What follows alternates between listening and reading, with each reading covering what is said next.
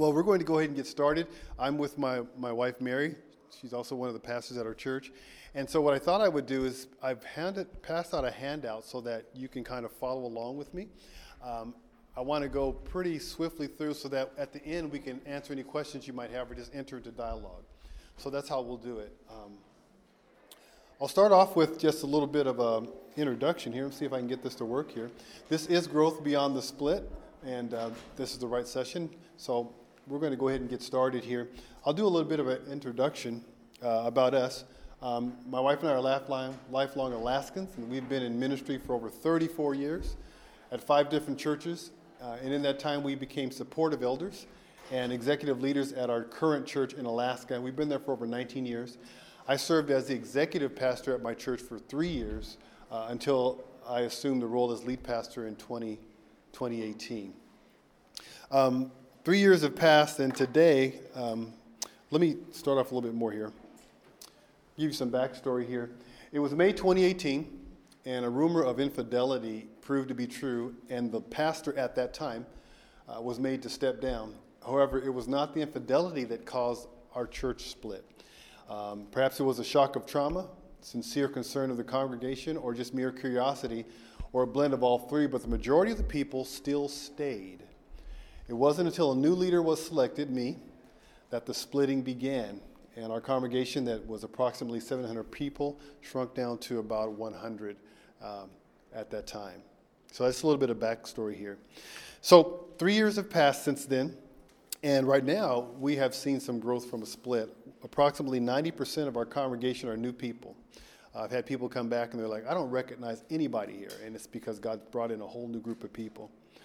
Our average weekly attendance online and in person is about 250 people. So for us, that's significant given where we came from.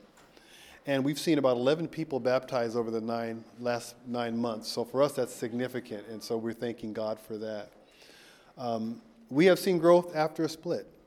Uh, and over the three years, we've identified some warning signs that indicated we were an unhealthy church, and I want to share those with you in just a moment. Signs that a split was imminent for us, and we share those here. We also want to offer some how to suggestions to help any church avoid a split. I'm not sure where you're coming from, and I'm looking forward to hearing from some of you if you want to share what your experience is. And last, we, have, we want to offer some how to suggestions for how you can recover and grow from a church split. So let me start with this caveat here. We certainly are, uh, every church culture is different, and so this presentation is not designed to be exhaustive. Uh, neither are we uh, experts in splitology. uh, but using our unique perspective and experience, we simply want to offer a safe space for dialogue. And we also want hope to give a message of encouragement to current or emerging leaders that you can indeed have growth after a split. God can really do a miraculous thing in your ministry. It was 2019 when we were actually here at MFI. Um, and um, perhaps some of you here are like us and we were here, right here in this same building, 2019. Uh, it was October 8th, and our small team, two of which are here, our worship pastor Jessica Lawrence is in the back, and of course my wife Mary, who's one of the pastors at our church, is here. We actually all three were here during that time. And as we sat in the auditorium, as I sat in the auditorium, I was really bleeding inside. Um, having gone through a year of being pummeled by Christian hate speech, hate mail, assaults on my integrity, and a series of departures, I was a shell of a leader. I was just standing by the grace of God and a stubborn uh, unwillingness to quit. Uh, something about me, God always put in me the determination to finish a job, and I was determined, Lord, I'm going to stand until you say otherwise. That night, Pastor Frank Damazio was speaking, and he was preaching about supernatural turnarounds. And my ears perked up as Frank began to say this. He began to say, Has anyone here gone through a split? Then he says, Have you had a moral failure in your leadership team? And then he says something that really got my attention. He says, Are you the person following up after a pastor that, and you took a church that had a real problem? And if he had called an altar call, I would have come forward because I'm like, dude, you're, you're reading my mail. You just nailed all three. And we were looking at each other like, did someone say something to him? Because that's exactly where we were. Then Frank said, the Lord the Lord says, don't cling to the events of the past. Don't dwell on what happened before. And I, I felt that that was a prophetic moment for us because it brought some healing to us, um, to our team. We felt a sense of being heard by God. and being seen by the Lord, a sense of being normal, uh, that we were amongst friends. And so since then, uh, I've gone on to draft my definition of what a church split is, and I want to offer this to you for just uh, for your consideration. Here's my definition of a church split: a fracture or a sudden division within a local congregation due to unresolved differences, unresolved offenses, or trauma that results in attrition, departure of members in segments or in phases. And it was, that was the case with our church. Uh, our initial split was followed by what I call splinterings, and I want to share this with you because no one ever talks about no one it's okay. No one ever talks about church splits. Usually it's the type of thing that you hear about it and like oh did you hear about church down the street xyz oh that's too bad. And no one wants to talk about the nuts and bolts of what happened. So i'd like to talk a little bit about that and perhaps it might help you. This was what happened with us. The root cause of our split was misinformation. Uh, disgruntled leaders weaponized social media and they went online and they spread a lot of information that just simply wasn't true. And that caused the majority of the departure in our situation. People left about 45%, give or take. This was followed by what I call splinters of departure. Um, first were the disillusioned, some congregants, discouraged by the state of unrest, they didn't know who to believe. They just knew that the church didn't feel good. They didn't feel the peace of God, so they left. After that, we had a departure of what I call the Friends Network. People who came and they said, Hey, my friends aren't here, so if my friends aren't here, I'm not going to stay.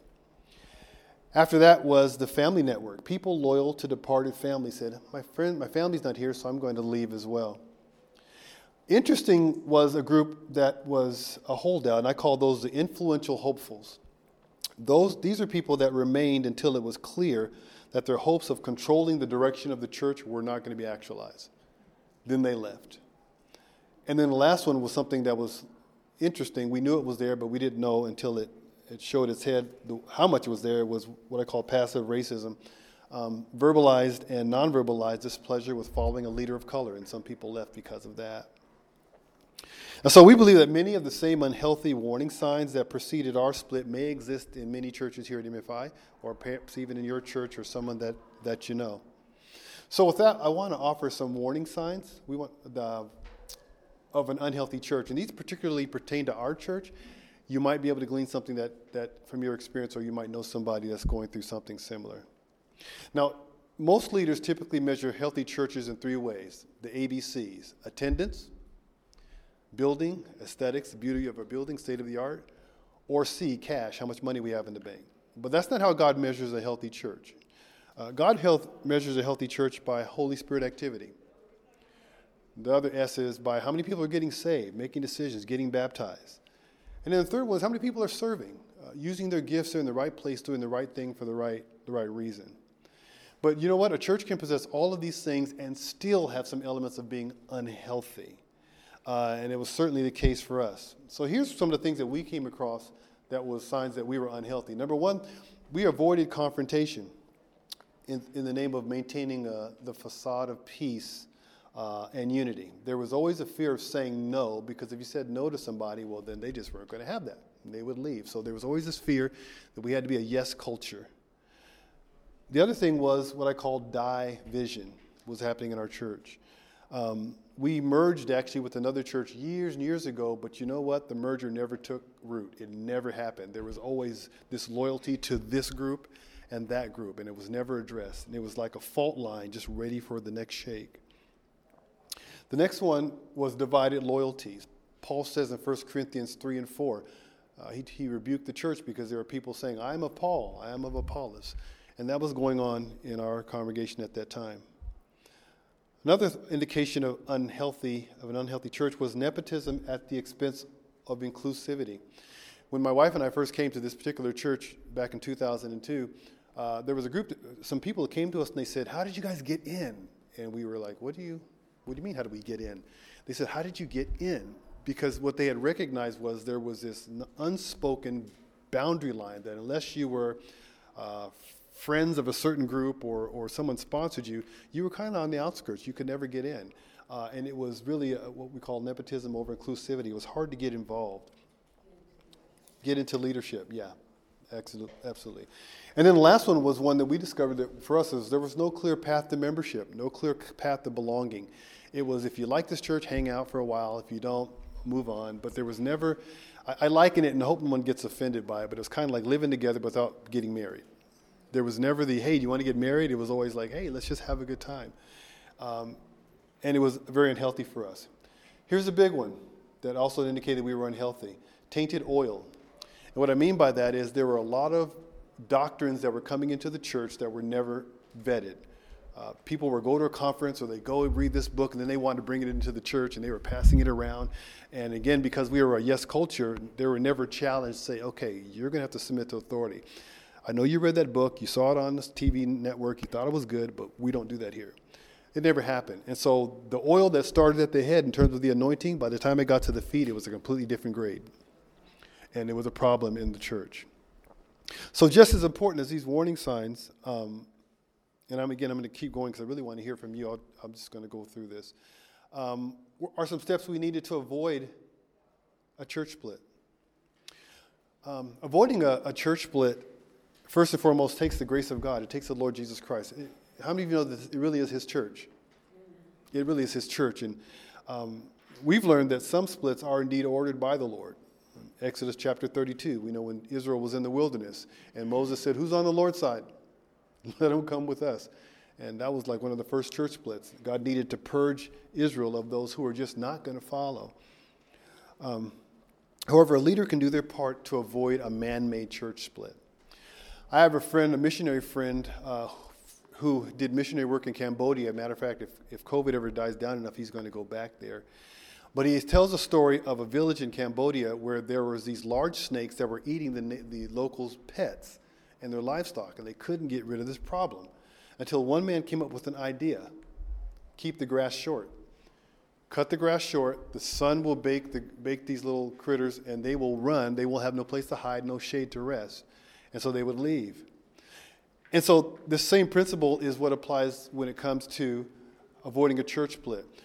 Leaders have to keep the grass short, which means you have to create an accountability structure where nobody can just come in, uh, what I call a, uh, a fugitive from another church. They made a mess there, and now they're here, and uh, Mr. and Mrs. Wonderful, can I serve in your leadership?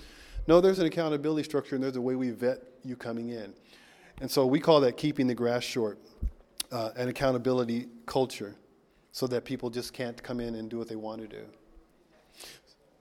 So, keeping the grass short also involves what I call getting rid of snakes or spirits in your church, and there are seven I want to indicate here because they will slither into your church if they're not already there. Just like in the Garden of Eden, Satan slithered into the garden. He began to mess up God's plan. He began to talk to the members of the church, and they began to listen. Satan loves to infiltrate churches with these seven spirits, and I want to share them with you really quick.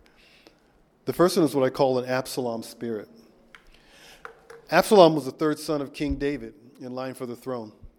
His pride and his selfish ambition and impatience fueled the undermining of his father's ministry as he slandered David publicly and stole the loyalty of his army and his subjects. Now, this spirit left unchecked slanders leaders in private and steals congregant loyalty. It feigns loyalty yet breeds insurrection. And leaders should confront or rebuke this behavior by using Matthew 18. You should lead with love. And if a person won't repent, I recommend that you encourage them to find another church. Another spirit that was uh, operating in our church is what I call an Achan spirit. Achan was the son of Carmi. He was the great great grandson of Judah by way of his fifth son, Zerah. And as you know, if you study the scriptures like I have, he's born out of sexual seduction of Judah by his daughter in law Tamar. And he was referred to as the troubler of Israel, 1 Chronicles 2 and 7. And he earned this term as his sin led Israel to lose favor with God and causing Joshua and Israel to lose that battle at Ai. You, you all know that story. And to suffer loss. Now, the spirit of Achan won't leave a congregation, even though the person possessing it doesn't agree with the mission or the vision of the house. Rather, it remains and causes trouble for the whole. It won't admit wrong until backed into a corner, just like Achan. And leaders, so again, I recommend should confront or rebuke this, this behavior in love, but if they won't change, then I would recommend probably you should find another place to serve. Another spirit, snake you want to chase out of your field, is what I call an Adonijah spirit. This was interesting. Adonijah was the half brother of Solomon. And after the death of King David, Solomon was selected as, as king.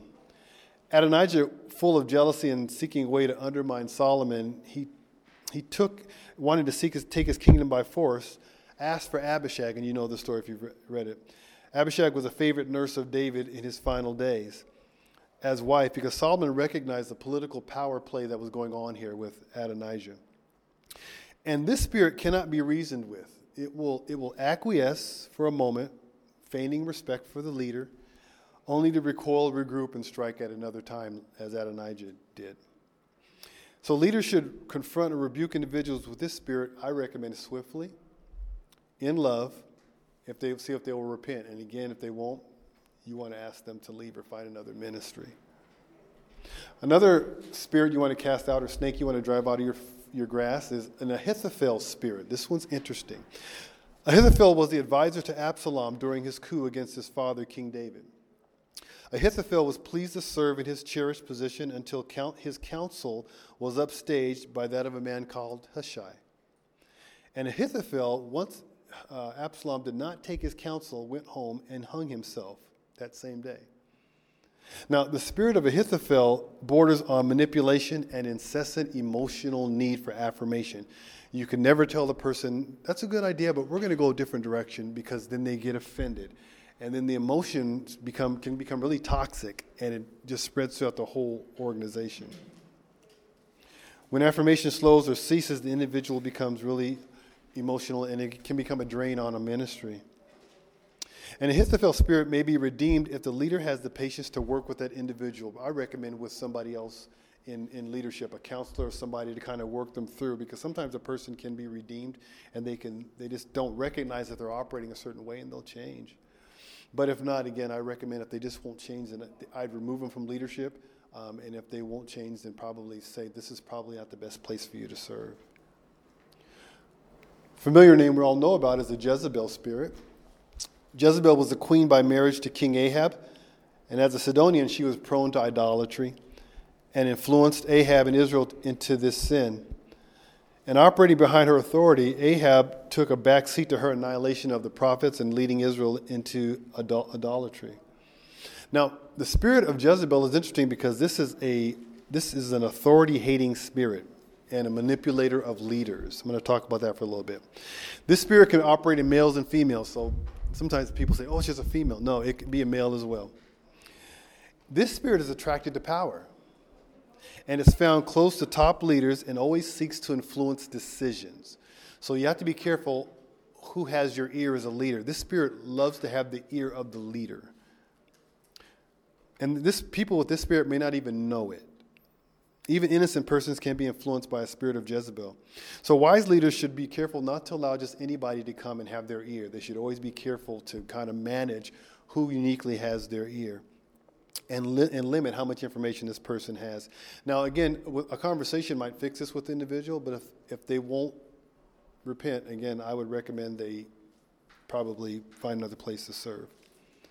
A last one we don't hear too much about is what I call well, not almost there, a Lot spirit. Now, this is interesting because Lot was the nephew of Abraham, Abraham's deceased brother. He was the son of Abraham's deceased brother, Haran. And Abraham took Lot with him uh, upon his call to leave and find a, a, a land that God was calling him to, a homeland. And Abraham supported Lot with his own resources. Later, strife arose between the two men's herdsmen. We know that. And afterwards, Abraham risked his life and his resources to bail Lot out. He could have been killed, but he, he did that to save his nephew. Now, here's the thing about Lot's spirit the spirit of Lot does not contribute much to a leader's vision, they don't contribute much to a church. Rather, they feed on a leader's anointing and resources. Uh, I heard this pretty witty sermon by Pastor Sheryl Brady, Potter's House in North Dallas uh, North Dallas, she preached a message at a conference called You Have a Lot to Lose. And she was basically saying you have to get rid of the lots in your ministry. Matter of fact, Pastor Frank Damazio, um, we went to an MFI at Whidbey Island in June, and Frank shared the same principle. He was quoting Genesis 13 and 14, and he said this He says that um, God visits us after our lots leave. Because if you study that passage, Genesis 13 and 14, it wasn't until Lot says, You know what, I think our herds are getting too large. I'm going to go this way. And when they parted ways, then the Lord came and spoke to Abraham and says, Now, Abraham, look. And I believe that principle is true of ministry. Sometimes God won't let you go forward. Man, we've been talking about this here, even now on the platforms here. Some of the speakers have been talking about the same thing that you can't move forward sometimes until God gets rid of what I call your lots. Those people who just aren't contributing, but they just want to drain on you. The last one is, of course, we know Judas, a Judas spirit, and that can operate in a ministry. Everyone knows that Judas was the disciple that betrayed Jesus, forging a, a false covenant with the enemies of our Lord, and he, he broke covenant with the Lord by leading the Lord's enemies to their secret location in John 18. Now, the spirit of Judas is not only a, a, a thieving, lying spirit, it's a spying spirit. What do I mean by that? Persons with this spirit are not with you, they're not for you.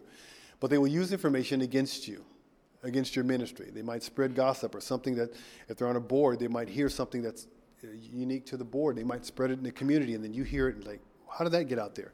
Sometimes individuals will share that. So again, with all of these these spirits, or I call them snakes that are operating in your grass, this one you want to go to that person in love and say, hey, listen, this is what I'm hearing. Can we change course with this? But if they won't, as a leader, you'll probably want to want, ask them to find another place to serve. Okay. So now I'd like to move to, because I really want to hear your thoughts.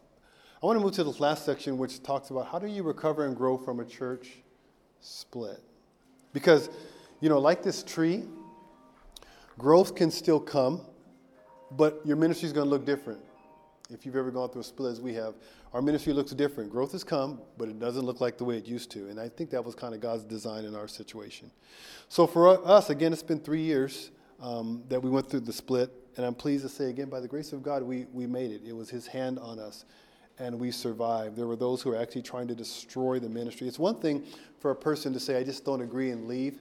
But when you stay or when you try to actually destroy a ministry, um, that's not God's heart but God actually uh, spared our ministry.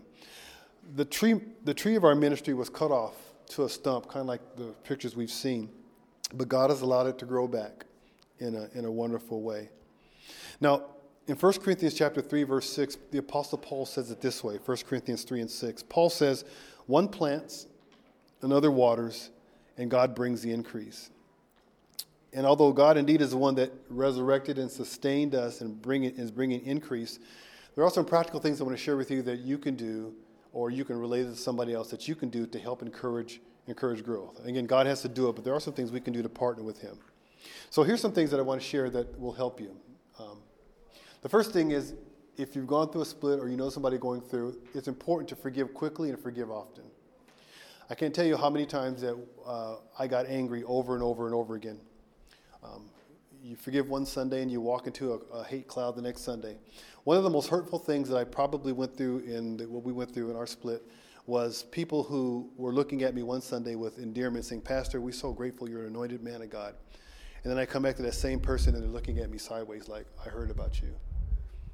It was a, it was a matter. It was, and I think that's what the Bible talks about: slander. It's like murder. You're killing people's trust and faith. And so I had to learn to quit, forgive quickly and often. I would always say, Lord, I give that person to you.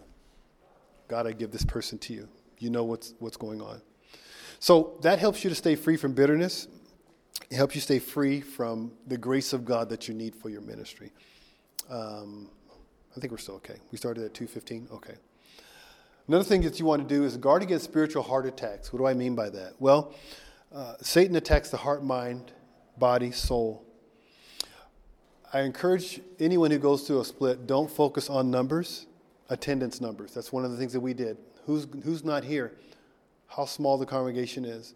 Who's going who's gonna come this Sunday and say, Pastor, we want to talk with you.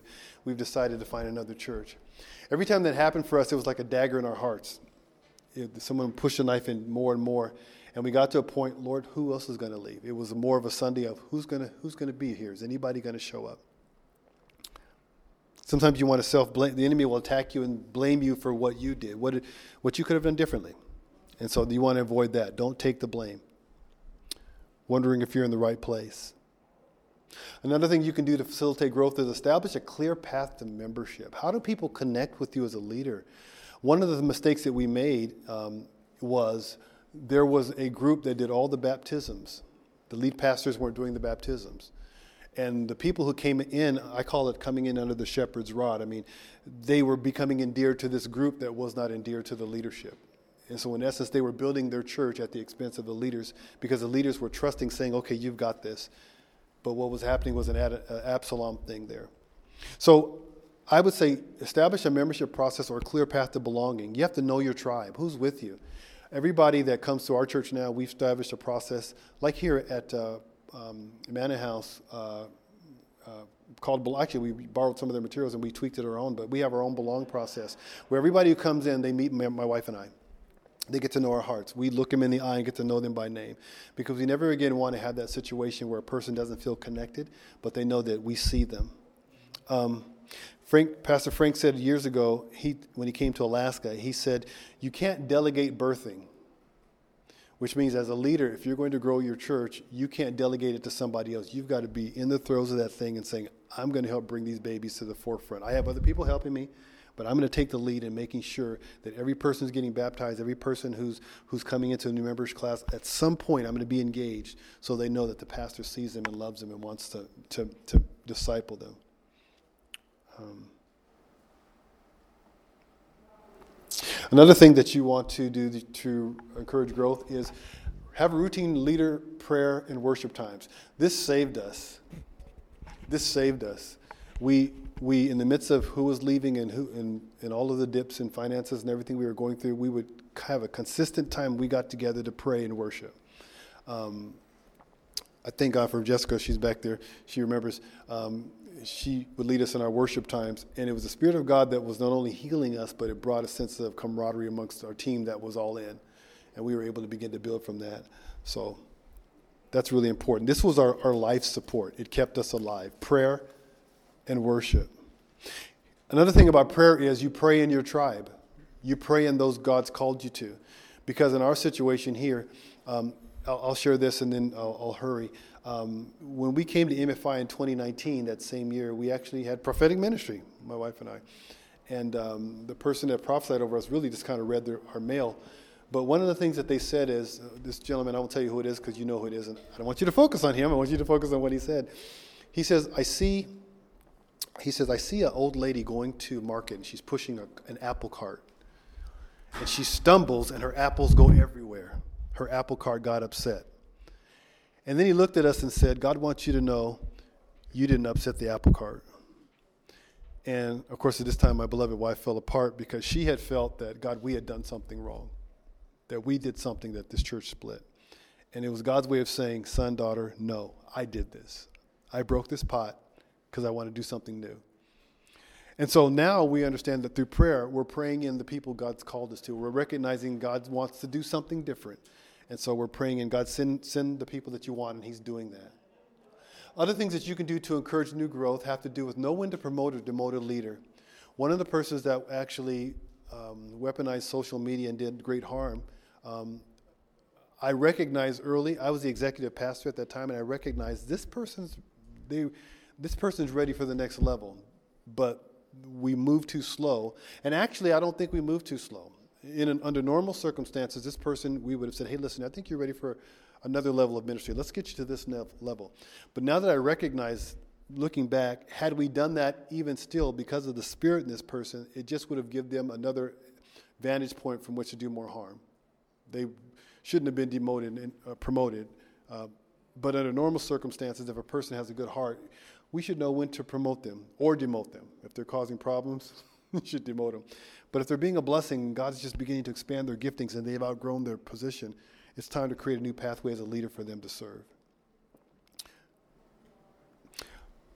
Here's another uh, thing that encourages growth create leadership pools. How do people come into leadership? Um, and we have three at, at Kingdom Life. Um, we promote leaders from our prayer groups. We have a regular time when our leaders come together. On Monday nights, we pray we'll be expanding that. But from that, I look for the people who pray. I look for people um, like Gideon's army, who's actually drinking with their hand to their mouth, who loves prayer, who's committed to coming. That's where I draw some of my leaders from. Um, others from our membership process, people who come in, and learn what their gifts and talents are and learn what their heart is. Kind of keep my eye on them for that. Okay, you might be a potential leader. And then, of course, life groups. As many of you probably have life groups. We're starting that now, working really hard to get life groups going in a greater capacity, but that's another place where we'll be drawing leaders from. So number seven, confront disloyal people in love. Again, because we had a yes culture, uh, let's keep everything happy on the surface culture, people who were just unruly, who were saying and doing things, weren't confronted, and they continue to do so. But I recommend for any church to recover, you'll have to find, uh, if your grass is short, um, when people come in, you want to have that conversation with them early. And so I'm, I'm quick to, uh, I shared with our, some, our group earlier that I love you all, but I have a really low tolerance for division. So if your heart is to bring division, then you're probably not going to be here long. And then the last thing is a big one that we don't talk a lot about, but I would limit couple or family hiring. Why would that be important? Anybody want to take a shot at that? Why would it be for a lead pastor or a decision maker to limit how many couples and families they hire or bring on staff? I would assume the same reason why you wouldn't want to put your budget off of one time big giver.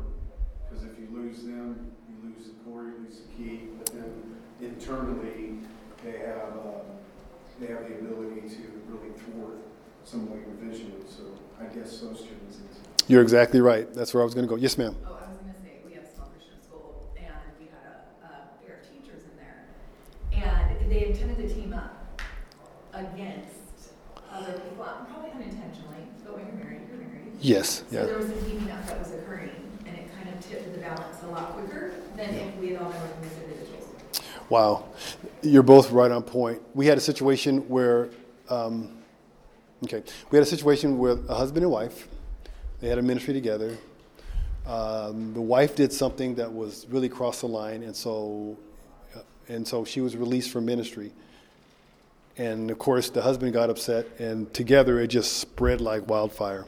Um, so you can do it, but I would recommend just doing it very sparingly and making sure that the people you have are, are mature. That's really critical. Um, so, with that, I want to leave this acronym with you for GROW. No matter where you are, or perhaps if you don't need this presentation, somebody else might. But here's the thing this is something that Frank shared in 2019 when he was sharing his bout with cancer and when he went to a, a physician.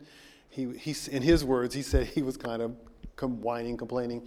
But the physician told him, Gather what you have left and build something great. And that stuck with me, and I thought, that's a good word.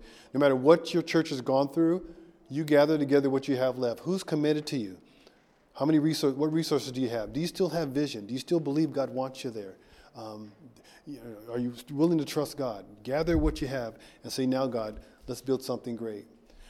R, resist the temptation to rely on numbers. That's one of the things we had to learn early. Said, Lord, whoever comes, comes. We're going to reach out. We're going to love everybody. We're going to do our social media outreach. We're going to continue to do church. We're going to continue to love people. If people say, Pastor, I, I, I feel I need to go, we, we sometimes we bring them to the platform. We lay hands on them and pray. If it's a healthy launch, we try to model that. God bless you. Lord, bless you for your next assignment. People come in, praise God, but we say, Lord, this is yours. We give this to you. Don't rely on numbers.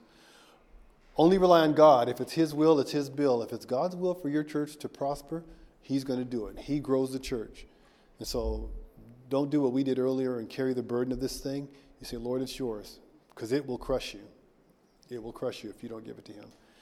And then the last one is, excuse me, is worship, work hard, and witness.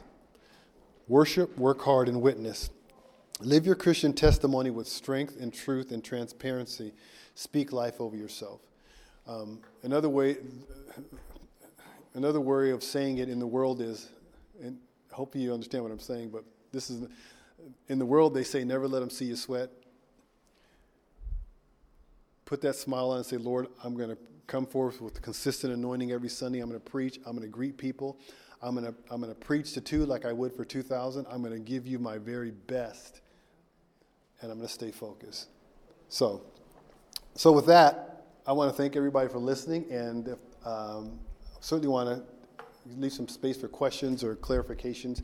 I went through that really quick, but you've been great in listening. So, Any questions or comments or thoughts on um, where you are? I don't know, you may not want to share where you are, and I certainly understand that, but you might have a question or, or something that resonated with you. Yes. Yes. uh, So uh, as a a pastor, when you sit with your leaders and some leaders have left, what's the best message to share with your leaders who are, who don't understand why other people left, especially for people who left during the So COVID? They, they don't explain, find them forever, but they didn't tell us what happened, they just didn't come back and. That's a good one. are left, you know, they, they just wondering, what do we do? Wow, that's a good one. pastor, what, what do you explain to us? What's your name? Robina. Rabin is asking, so as a pastor, what do you say to your leadership team when they notice people are missing, particularly if they're leaders? They were here, now they're gone.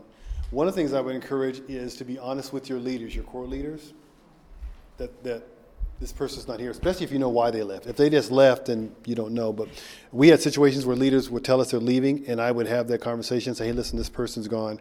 But here's the thing you have to manage that because what was happening is there are people who are like, I'm leaving, I want to come before the church and say, everybody, I'm leaving. I'm leaving. And I said, no, I had to start limiting that because it was taking our church back to that pain. I said, no, I'm not going to do that to our congregation. And so they got offended and left. I said, well, you'll just have to leave offended. But there are certain people who are very influential and key. If we could do a healthy departure, then I would do that. I would, our team would know why they were leaving, and then if they were really influential, I'd bring them before the congregation, and, I, and if they could behave and not do anything inflammatory, then I'd say, well, praise God, this person is leaving. We're going to lay hands on them and launch them into what God has, because we wanted a model of good launching. But then there were those who just wanted to disrupt, cause trouble, and I would not let them, they would not come to the platform, and they would just leave, and then they would cause more in the, talking in the community. So um, you, if they're significant, certainly have the conversation with your inner circle. Uh, and maybe find a way to the congregation and let them know. I did that a couple times. Then I stopped because uh, people wanted their own private going away parties, and I said no. Because and another thing is we were getting so many new people, they didn't have a clue what was going on, and so they're like, I don't want to. I'm not going to let them relive this. So I tell the people, love you. I in private we would have meetings with those individuals to say, listen, if we can't work this out, God bless you. We love you. We'll see you in the community. So that's how I would do that. Yeah, good question. Wow, that's that's that's a really good one. Other thoughts or comments or questions? How many of you know somebody who's going through this right now? Okay. Okay. How, well, I won't say that because I, I don't want you to have to dis- disclose too much. That's okay. Yes, sir. say, we,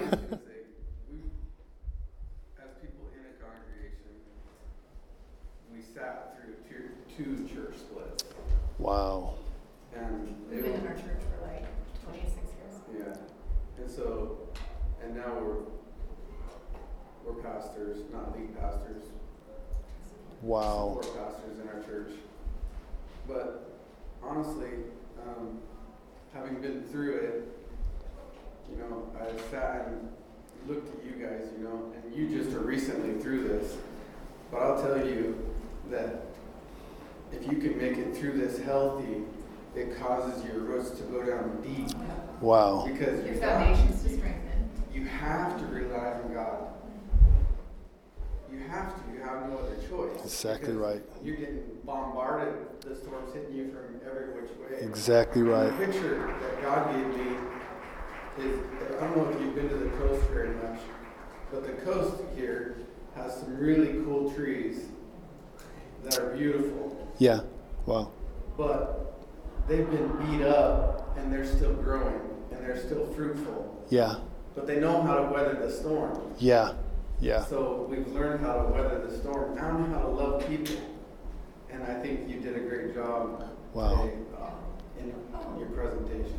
And Thank you. alongside that, we've actually, a couple times, you know, we did send people maybe out the best.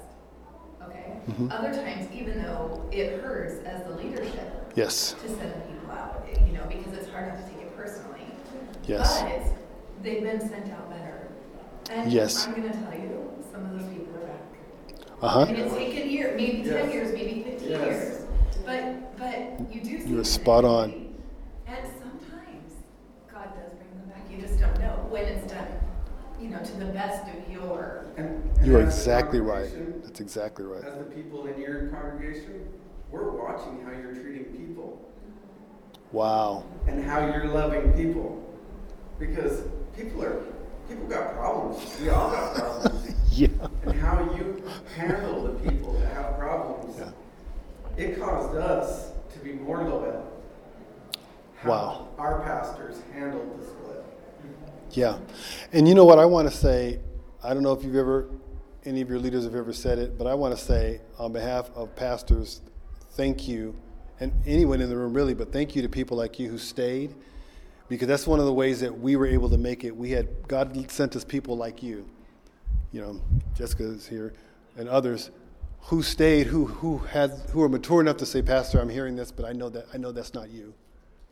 I know better than that. They, they saw through it and they stayed. They said, Lord, we're going to continue to tithe. We're going to continue to serve. So thank you. I want to say thank you to you because you went through two and you stayed, and that's awesome.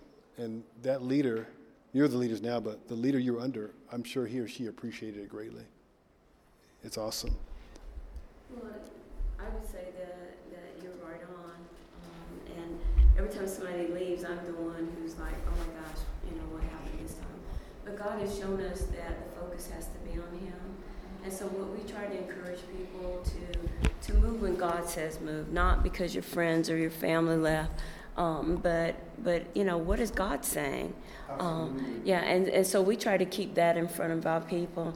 And, and that is um, one of the reasons why we, um, um, we don't tell you, but we actually changed our name to Kingdom Life Church um, because we felt that, you know, God had given um, Pastor a new vision and that uh, having that old name just kept reminding us of the trauma of, of what we've been through. And every time people said the name, it was almost like we were reliving it, uh, reliving it over and over again. But once we changed the name and we try to encourage people to live a kingdom life, uh, and kingdom life should be pointed to who? It should be pointed to the kingdom King, life, yeah. to the kingdom of God. And so, um, so yeah, we've we've tried to. Um, We've tried to stay focused and, and encourage our, our people to, to uh, God's people to stay focused also. And so, with we're going into year four, and we're so grateful because now the departures have left. That stopped, and now you see people coming. And so we know God has said, "Okay, son, I'm uh, let me do it. I'm going to bring them." And He's starting to do that. And so we're like, "Thank you, Jesus." Um, so you, you, there is growth after a split. If if you keep God before it, He will make something beautiful out of it. And God's still not done with our church. We're still very young. It's like our church has been in existence for wow since 2000. It was built, but what we've gone through, we're like a new church plant. It's really like a new church plant. And so, um, anyway, I yes. One more question. Yes.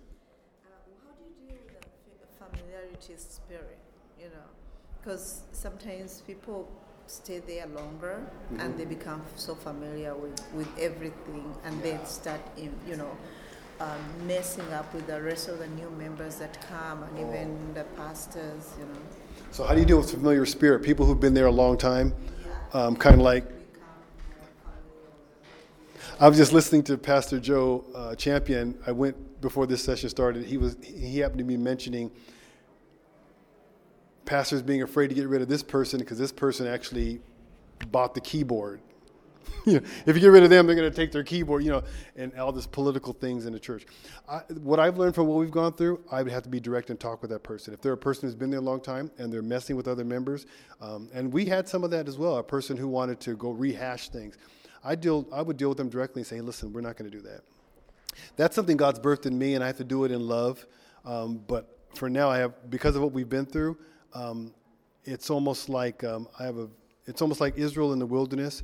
Uh, we've wandered so long, so when Joshua comes, he's like, "Okay, we're not going to repeat this stuff. So if anybody's going to start murmuring, we're going to get rid of you." And so, from my heart, I, I would go to that person in love and say, "Hey, listen, you know, we've been through this, but we're not going there. So you have to make up your mind." And and, and um, I was I was a part of a church, we are going to go. Uh, when I was a student in seminary, I had a pastor mentor uh, who I saw him do this. He he had a, a, there was a gentleman who came to the church. He wasn't old, but he was new, but he was spreading false doctrine. He was going around kind of getting people doubting about Jesus. He quickly dealt with that guy and says, "Get out." you're, you're basically planting weeds in my garden. You got to go. So that's part of the shepherd's job. You guard the souls of the people. We have to give account. So, yeah, in those situations, I don't have any patience now. In love, but still, they got to go. Okay. Well, I want to thank you all for listening. Hopefully, this has been helpful. God bless you. Bless you and your churches. And if you have any other questions, we'll hang out a little bit longer and we can talk to you afterwards. Thank you so much. God bless you.